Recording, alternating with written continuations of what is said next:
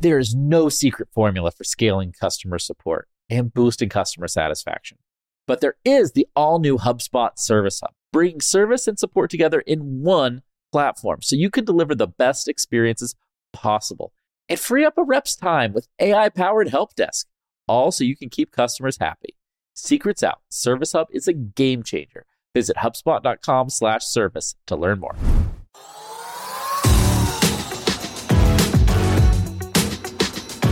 Hey, hey, welcome to another episode of Marketing Against the Grain, your show for marketing minded people everywhere.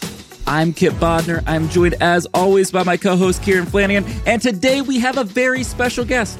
We are joined by the one and only Dickie Bush. If you've been on Twitter, you know who Dickie is. But first of all, Dickie is the captain of Ship 30 for 30. He's he is an amazing writer. Ship 30 for 30 has already helped 6,000 people basically begin their journey in writing and create their career, transform their lives with writing. And that's what we want to talk about today. Kieran, Dickie, and I have all had our lives completely transformed by one skill writing.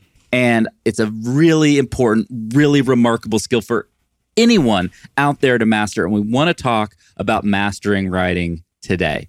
Kieran, nice to be here with you. Where do you want to start us today? I'm actually still thinking about what you just said, Dickie, right before we came oh online. yeah, give, give the listeners a little preview. So you said you were you were on Wall Street until did you say nine months ago, and that's when you started full time writing? Yeah, nine months ago. So I graduated uh, from Princeton with a degree in math in 2018, and worked uh, at BlackRock for four years. The only job I've ever had.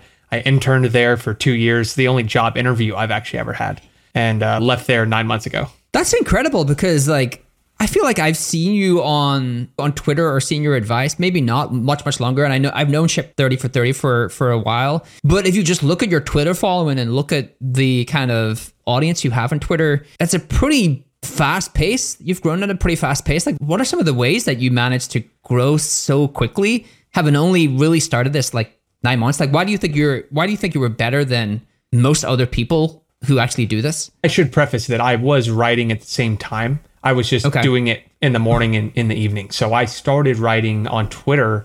I made my Twitter account in July of 2020, so a little over two years ago, and was doing that in the mornings and the evenings. What was nice about working on Wall Street is we were actually remote. And so uh, we went remote in March 2020. And so when I got home, I realized how much of finance work was made up.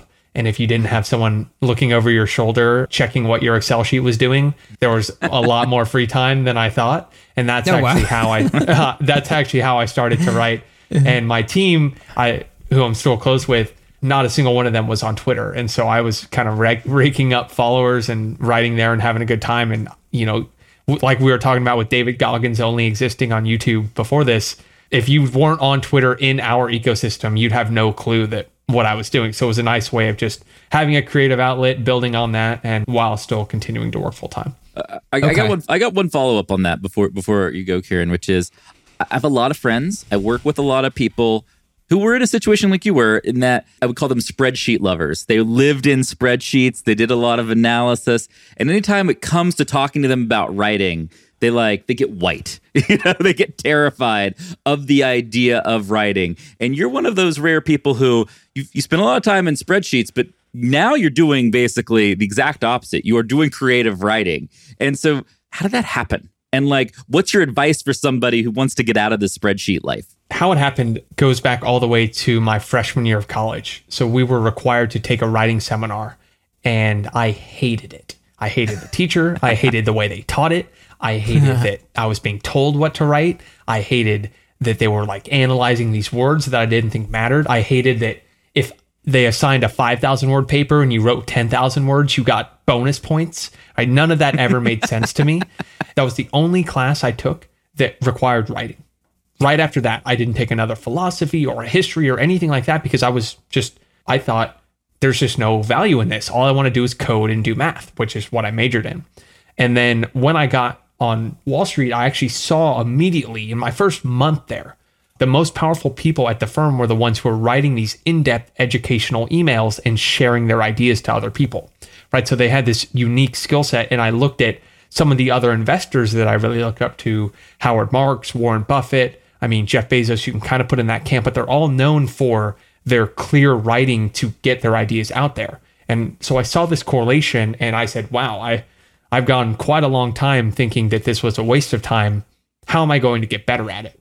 And so I just started. I, I started a newsletter in January 2020 for no other reason than it's going to force me, if I do this every week for a year, to get better at this. Worst case, no one reads it for a full year, but I get more skilled at it. Best case, which is exactly what happened, I kind of unlock the the exponential upside of the internet. So back to your your question on how do you get started on it, it's realizing that how powerful it is to get started. And I think just getting over that initial fear of like, oh, what am I going to say? What am I going to write about? It doesn't really matter if you extend the time horizon and say, I'm going to write for the next 10 years. Just start to put something out that you have a unique expertise in. And if you're a spreadsheet junkie, chances are you're doing something that you have a strong expertise in, and you can start to kind of scale that thinking uh, if you start to put your ideas out there. I love that. And, and, and, there are two things in that that I think are really important that most people watching, I don't think, understand. The first thing is that writing is just as much for you as it is other people. Every time you write something, you are like catalyzing your thoughts and basically teaching yourself a lot of stuff you already knew, but you're reprocessing it and making it all clear and actually making it make sense to yourself, not just other people. And the value of that to like how you're able to communicate, how you're able to build knowledge is is really exponential. The second thing you talked about that I think is really important that I want to underline for everybody is the commitment of having to do it on a regular basis. Just like anything else, I talked about the intro, like writing changing all of our lives. The way writing changed my life is I was I don't know, probably your age, Dickie, uh, at the time. And I decided that the internet was going to change the world and I was going to write a blog. And what I was going to do is I was going to write a blog article every day. And I would wake up before I go to work. I'd have give myself an hour to write, edit, and publish a blog post every day. And holy shit, that was the most transforming thing I have done in my entire life. That led me to meet Brian and Dharmesh at HubSpot led me to the career I have, led me to make more money than I ever thought I would have. Like it is crazy that just organizing your thoughts and doing so in a disciplined way on a regular basis, I cannot express to anybody listening, watching, if you just did that one thing, it is life changing. That is the the basis of Ship 30 was recognizing that when I went from publishing a weekly blog post to a daily short post every single morning, an atomic essay on Twitter, and it's so cool to hear that that has impacted you the same way it impacted me because it's worth digging on that for a second of why that's so impactful. You have yeah. a consistent kind of keystone habit that I don't know if, about you, but when I am always writing every morning, every single thing falls into place afterwards. I have that yes. keystone morning habit where you know it's much easier to exercise that day it's much easier to because you start to build around it you're more creative throughout the day because you're thinking i have to write and publish something tomorrow i better be trying to find ideas right now. The number of data points and opportunities that you're putting out into the world for people to find you. I mean, every single person that I talk to on a weekly basis consistently right now outside of my parents, I met via the internet from my writing, right? So it just becomes this way to attract people. So, I mean, we're kind of preaching to the choir here on the power of doing it every single day, but I think you you hit it spot on of doing that every single day for a month or 2 months will complete for a long time completely change your life trajectory. Even if you are terrible at it, if you just do it for a while and you do it regularly and you are reflective about it, you think about what you can do better or what people liked, what people didn't like, and you do it in public. You can't do it in private. You need to do it in public. You need to do it every day and you need to do it in public. Kieran, what do you think? I think there's one aspect of that where writing is part of it's part of everything you do within life. Like it's just a communication tool. Whether you're only using that for internal comms, external comms, or notoriety, it's just such an important skill set to have. Where I wanted to go was kind of shift that I have seen over the last couple of years is that writing is arguably now one of the most valuable skills you can have. And I'm trying to think, is that a good thing or a bad thing? And what I mean by that is, it's a great thing. We asked, uh, we had Christopher Lochhead on the show, the author of Play Bigger a week or so ago, we asked him the same question, which is everyone seems very motivated to build a personal brand today. Everyone seems very motivated to own their own audience, to have notoriety. The place where I think it's coming out the most is like you have these very successful founders. Like there was a conversation on Twitter, I won't actually say the name, between two people, and one of them was a really successful founder, and that successful founder was like very openly saying, "Oh, now I, I want to try to really nail this Twitter thread game, and, and how do I build a big audience here on Twitter?" And someone was saying to them like, "Why are you doing that? Like you were one of the people who were just building a business, doing the thing, and didn't care about audience." And so like it feels like even entrepreneurs who have already made it, won the game, care about notoriety. And so I guess my question is have you seen a shift in terms of like the interest and the importance people are putting on writing and using writing to build their own audience? And do you see this kind of pervasive thing within tech of like everyone is trying to scramble for notoriety? Like there's never been so much value placed on the art of building your own audience. I think it comes back to almost a level higher of people want to be able to capture attention. Mm. And right now, if you don't have attention, you lack some resource in some way, right? Your ability to do things when you have a consistent drip of attention coming towards you in any given field is is just like raw material to to do things or build things or launch things. And so I think maybe these founders who have built a successful company and maybe sold it or something like that, then look around of like how much easier it would be for them to dig into the next thing if they had this stream of attention of people giving them ideas receptive to their ideas, right? Where it's now instead of potentially starting at zero, you're starting at this new higher foundation, right? Where you can launch it to that group or they're interested in what you're doing. So I think there's a little bit of a string to pull on there of it is a, it just makes the startup cost in terms of a new idea so much lower and you can test more ideas faster when you have an audience or a brand or a stream of attention that you can kind of direct things towards. Yeah, I, I think the question is like, is it better to have influence versus reach? And you can have one without the other because you can be influential to a very small number of people mm. and never need the reach to be successful. And there's been this huge up leveling, I think, in terms of people's writing. Like, I think there's way better writers today post COVID, I do think COVID was an accelerant of this. Mm-hmm. Like people's skills got so much better mm-hmm. because they had so much more time to focus on it. But I do think like there's a real over indexing on reach, right? There was another mm-hmm. founder, I use an example, who is building an audience on Twitter that is not related to the brand or company he's building, but it just feels like, oh, well, I've found an, I found an angle, I found a place where I can like grow, do these Twitter threads and grow an audience. And I do wonder, like, is it good that we all want attention, awareness, and notoriety? And you know, I think why writing has become the most valuable skill on the internet is because of that shift towards you know those things and people wanting those things. Yeah, I'll, I'll, give you the way I think about this and the way we kind of talk about it in Ship 30 is that all content lives on a spectrum of reach and resonance. So mm. on the far, far right, you have resonance, and on the far, far left, you have reach. So I'll give you a couple examples that'll drive that home.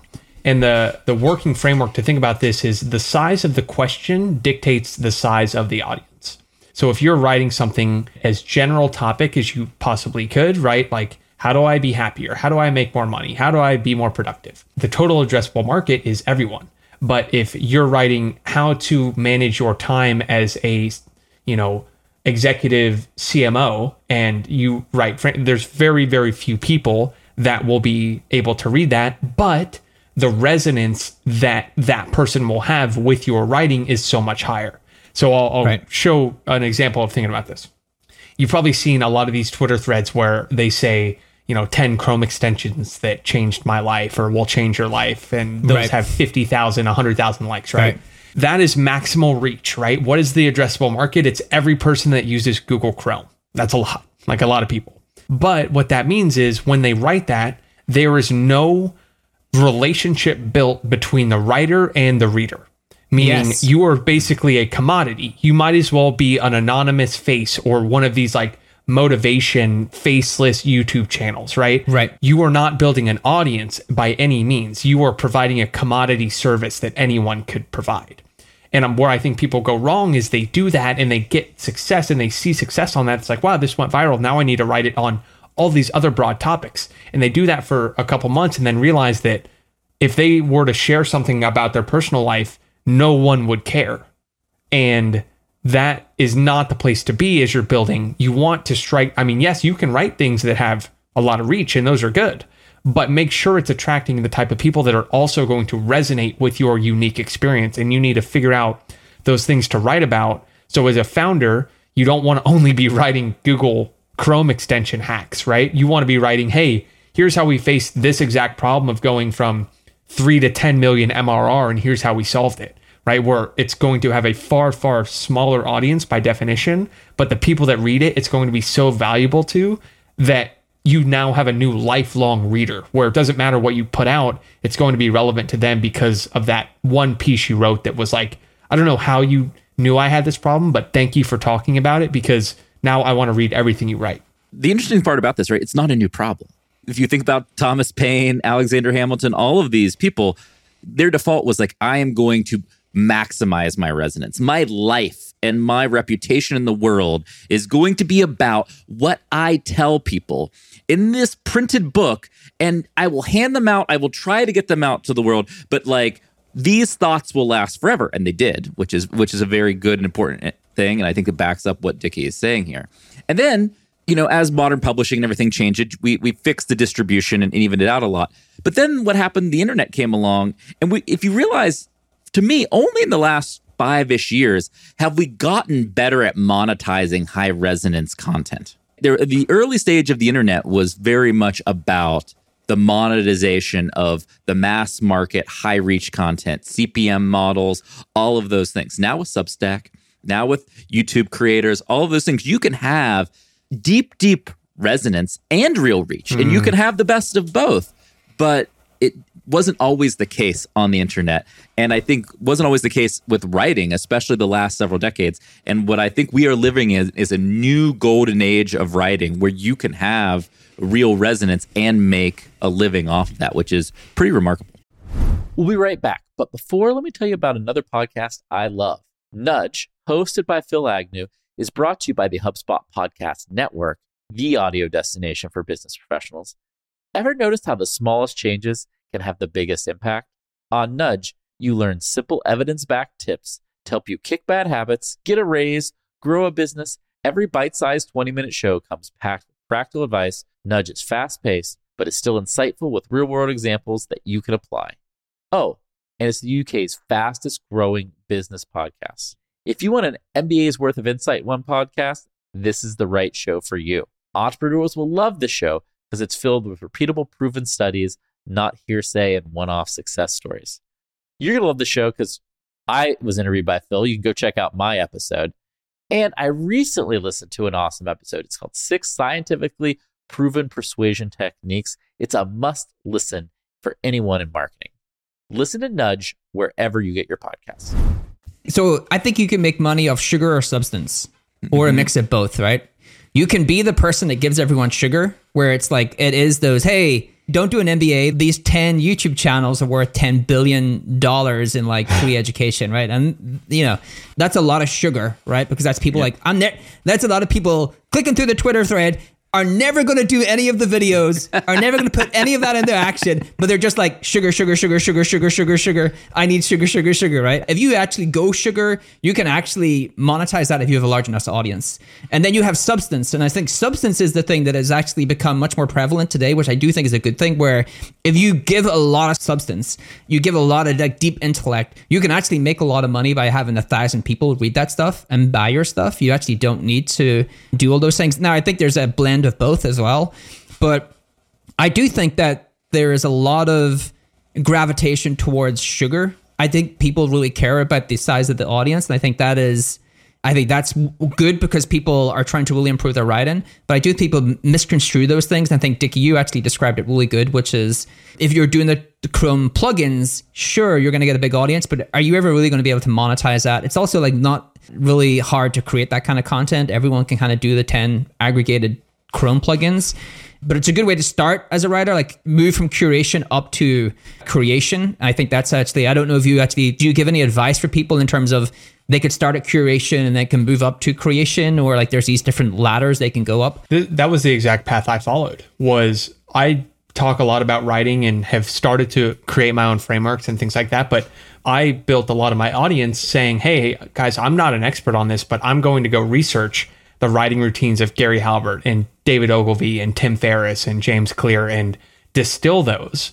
And I built up a re- reputation of doing a good job researching and distilling things and had a twofold thing. I was learning quickly because I was writing about it, right? So mm. you can look at curation as a way to learn a skill and then teach it to the people behind you. You're going to learn it faster. You're going to attract an audience along the way. And then as you continue to grow, you're going to find a new thing to learn, distill that for the people behind you. And so, yes, that is if you don't know where to start, start with collecting resources and say, what do I want to learn? What do I want to learn over the next two years? Why don't I just write about that and figure out, okay, what YouTube channels am I going to watch? What books am I going to read? All those kind of things. Do that research, distill it, and then that's how you get your initial flywheel spinning because now you have people coming to you for attention.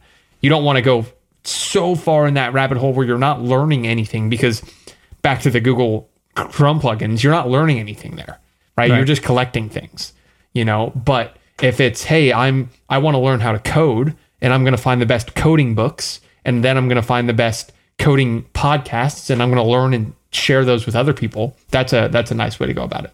There's two personas that I see work really well, and I'll give an example of one that I think is doing a really great job, which is the curious learner and the deep thinker, right? And I think what you're describing as the curious learner, that you're actually adding value because you are trying to learn these things. You are providing commentary, you're providing information on the things that you're learning, but you're still curating, but you're a curious learner. And then you have the deep thinker that has just like Balaji, right? It, like deep thinker, mm-hmm. deep thoughts on like how to build a network state.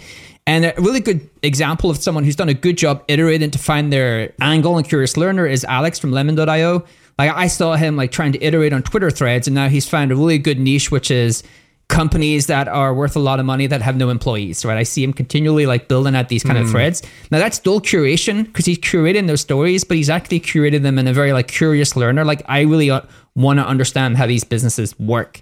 And I think there's a lot of value in those two ways of of creating content. I think the important thing to remember is people confuse writing as a teaching tool when it's actually a learning tool, right? Hmm. Like you, if you want to learn, write. The unintended consequences of that is other people will learn with you, but you are not teaching through writing. You are actually, you know, learning yourself through writing. And it's funny you say this because the pithy one line tweet to that is I used to write once I figured it out. Now I write to figure it out. And that goes back to most of the things I say out loud now when I when I'm talking with other people, I've actually written down before. And because I've written it down, I have thought through it and I've hmm. thought clearly about it. Right. And so I, I sometimes find myself drawing from tweets I've written or things I've read or writ- and then written about when I'm having a conversation because that just means I've thought through it. And so writing is a learning tool. You're spot on. Where most people think I have to be some kind of expert to talk about this thing. And the framework we use to talk about this is picture yourself as a third grader, right? When you were in third grade, the eighth graders were not that interesting to you, right? They lived a completely different world. They didn't have, they were at a different school. They had different teachers, different classrooms. Like you, you, you were wanted nothing to do with anything they had to say. The coolest people on earth were the fourth graders, right? Because they were just one step ahead of you. And it was, they got an extra 10 minutes of recess, or they had this new teacher, or they, you know, started this new topic. And on the internet, we are all third graders, where we have fourth graders we can learn from and second graders we can teach, which means y- you don't have to be any kind of master. You just need to share, hey, here's what I'm doing now at this step in my journey. And you have people to learn from and people to, to help educate as well. So that's how I think about writing at any time. I'm trying to learn from the people in front of me and teach the second graders behind me. And then I just kind of, I'm going through school. I'm leveling up. I'm learning more. And as I go, I know that there's even more people to teach and even more people to learn from. you know, when you started, you were kind of that curious learner. You were reading all of these frameworks, models, books. What was the most important one? Like, what was the one that you think really had real impact on your trajectory and your success? Ooh, so on the writing side, I think I I can't point to a single one. I think it was more recognizing that if I wanted to learn to write, I just wanted to study the people who are doing it well. So I found what was James Clear doing? How does he talk about writing? How does he talk about his writing routine? What does Tim Ferriss do? What do some of these legendary copywriters do? And as I did that, I the number one thing I recognized was these guys weren't some kind of masterful writer where they sat down and stared at a blank page and then th- things just effortlessly flowed from them. It was the way they lived their life turned their writing into a byproduct, not a result. So they had a routine where they knew they show, showed up at the same time every single day, right? They had these creative resources. They had warm up routines. They had different people to talk to. They had ways to block distractions, right? All these different parts of their life that made writing inevitable, right? It was more difficult not to write than to just sit down and get those ideas out because of the way they did everything else. So that was a big realization for me. I think when you have this idea of, wow, that that writer, they just they sit down, it's like the SpongeBob episode where he just stares at the blank page and then has this masterpiece written by the end. And that just wasn't the case. These guys just had a a diligent routine that they stuck to for for years and the results took care of themselves. Did you do copy work?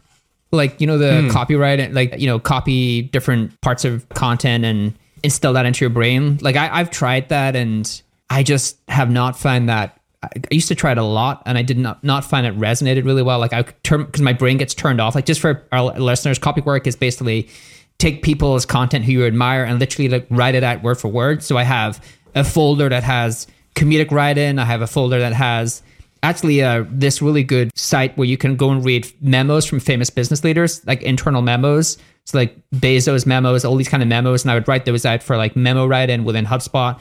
But the problem I always had was like my brain would kind of shut off. So you're kind of just like tracing over their words. But interested like any kind of routines like that that really really work for you, like copy work, or it sounds like maybe you have scheduled time each and every morning that you write. Like what what are some of the daily habits or daily rituals that have really worked for you?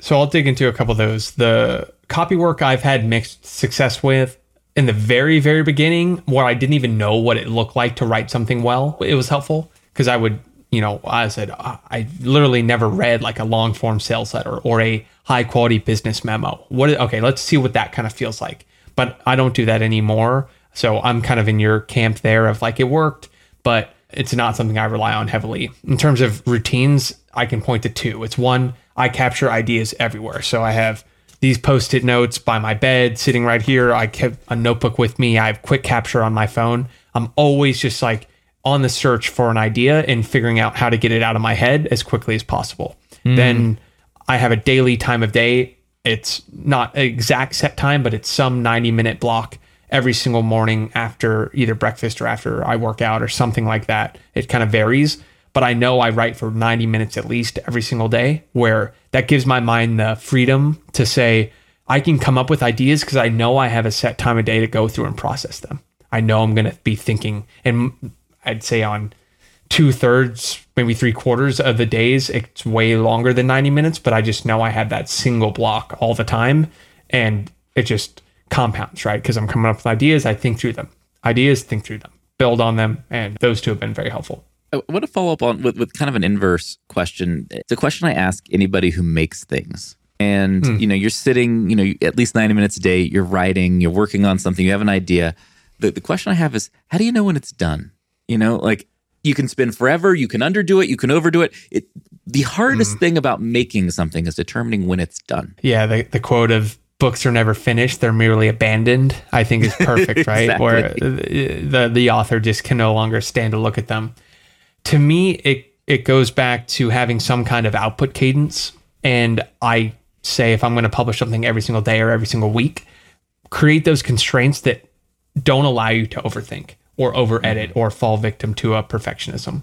So it's, hey, if look, I think eventually in my career, I won't be on a consistent cadence. I'll be on that Paul Graham style. When I have something valuable to say, I'll say it. But for now, I love the constraint of because where most people I think go wrong is they're like, this doesn't feel perfect, but perfect to who? what matters is what the audience has to say about it. So it's almost better to start putting things out there way earlier. And we think about this as lean writing, like just like the lean startup of having a startup getting an MVP out there. We think with writing, it's what's the minimum viable way that I can say, I'm interested in this idea and writing about it. But instead of spending a hundred hours crafting the perfect blog post and like getting a hundred editors, how can I write bullet points in a tweet format, put that out there, and then see what people are interested from that, and then build on it? Where never before in the history of writing have we had these rapid fire feedback loops. Like you talked about Alexander Hamilton and and those guys. I mean, think about what it took to put something in a book back then mm-hmm. and have it printed and all of that. Whereas now So it's hard. I have an idea. right? I have an idea. It's on Twitter. I have a ton of people. That's interesting. That's not interesting. Could you talk more about this? Yes. Then you go and write more about it. So that's how I, I think about this. Avoiding the perfectionism trap is realizing you don't know what you're optimizing for. And until you start to really hear what the audience is interested in reading, you shouldn't spend hours editing anything. Mm, that, that I think that's a huge part of life in general, which is just ship it. Like it's you you can really just over try to think and perfect the thing that you're doing, especially in writing. Like I think on writing and the internet, like the grammar and all, like you like the the fancy words and all of that are kind of when you're writing Twitter threads. Like, does that really matter, or does the idea really of course matter? it doesn't. And one thing I think a lot about for ideas, I think the ideation is really important right today. Like, how, how do you find interesting ideas that have not that they've not been done before, like everything has been done before, but like the angle or the or the perspective or the point of view. And I do wonder, like, how both of you think about this is. Are you a better writer when you have you're inspired somewhere? So you're either inspired in your work, you're inspired in there's things going on in your life that are inspirational to you. There's conversations you have that are inspiring thoughts, or are you kind of just self-reliant? Like it doesn't really matter the work you're doing, the life you're lead, leading, the conversations you're having. You can actually still have like a really good pipeline of ideas. I think about that a lot myself. Like, do I have better ideas when there's like I'm inspired in some part of my life and like that's causing my brain to really spark? Or is it just more about habit? It's like going to the gym. Like I'm just every day I get into the routine of like thinking up really great ideas, really great angles, really great point of views. I'll give you my take on it. My take on it here is it could be both. For me, this is for my brain. My, the best things I've ever written felt like I couldn't type fast enough. You know, like I mm. had an idea that had to Yeah. come out, and that couldn't type fast doesn't mean like I just typed it all up and it was done, right? Like that that doesn't. But it's just like I have all of these ideas that I have to get them out so that I can then organize them and then reorganize them and make them clear and then get them to the world, right? And it's like that pace and urgency around it of like I know I have something that is valuable and interesting, not just to me, but to other people. And it's a different perspective that needs to be heard. And most people in life spend their time working on stuff that doesn't matter. And that's the problem. Right. And once you have something that matters, then it's just then it's just a race to get it out and make it good. But what And- sparked that? What sparked that feeling? That's what I'm getting at. Is like, is Yeah. that from a conversation? Is that from something you read? Like, or is it just like, hey, I'm sitting there and I just I have this idea.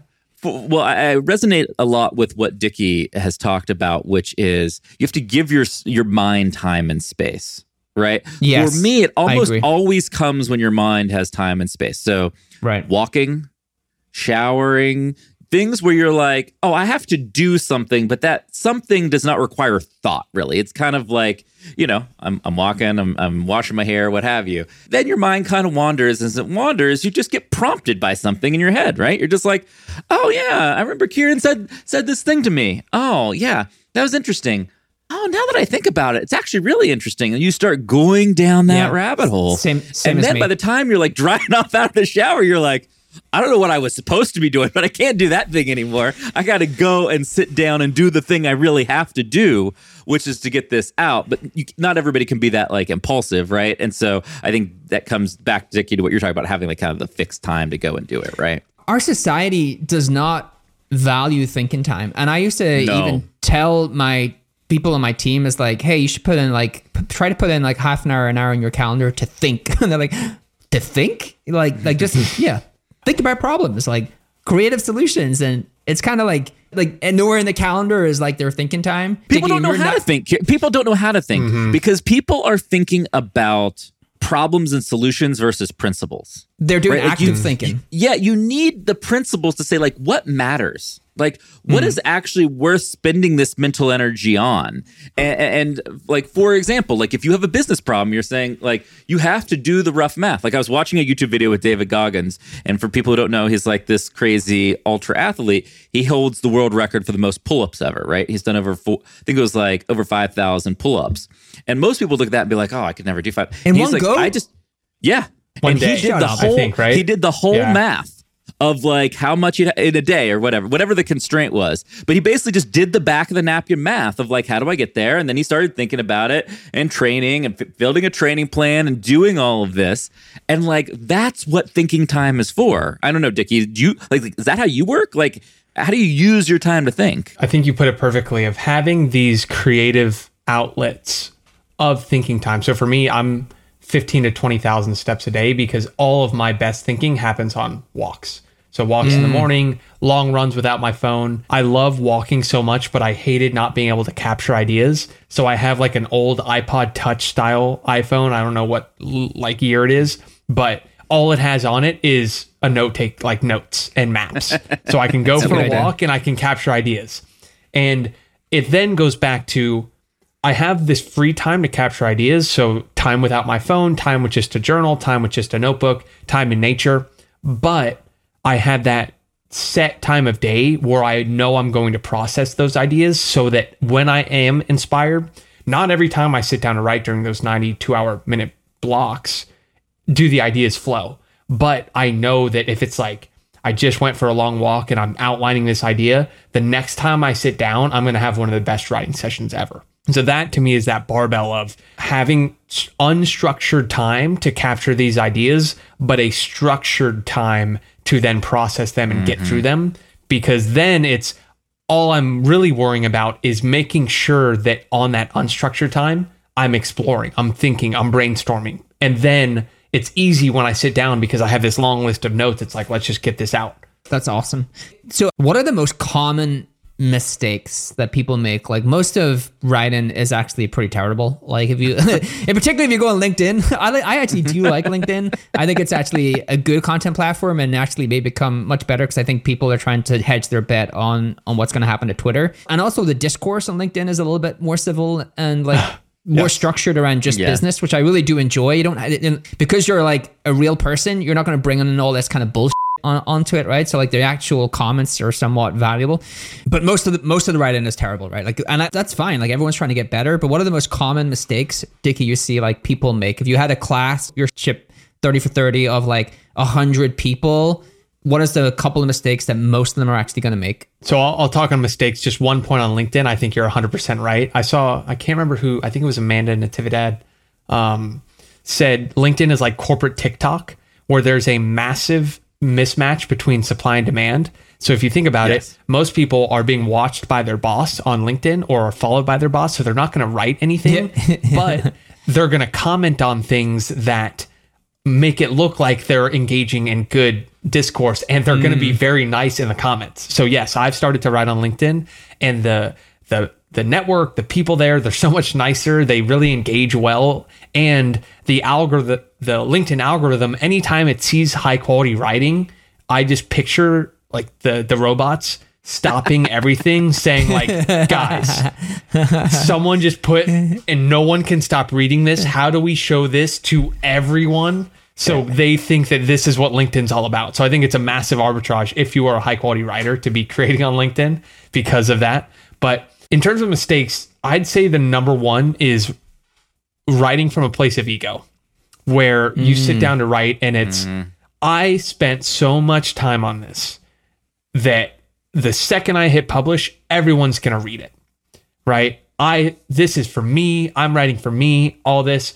And instead, we say you have to think empathetically as a writer, where you need to put yourself in the reader's shoes and say, how is this valuable to them? And once you make that subtle flip of like, this, instead of this took me 10 hours to write, I can't wait to hit publish, and everyone's going to say, wow, I bet you worked so hard on this. It's how am I solving a problem for someone? And how am I going to get that solution in front of them? So we teach from the very first day is you cannot approach this with me, me, me. You have to think reader first, reader first. What problem is it solving? Whose problem is it solving?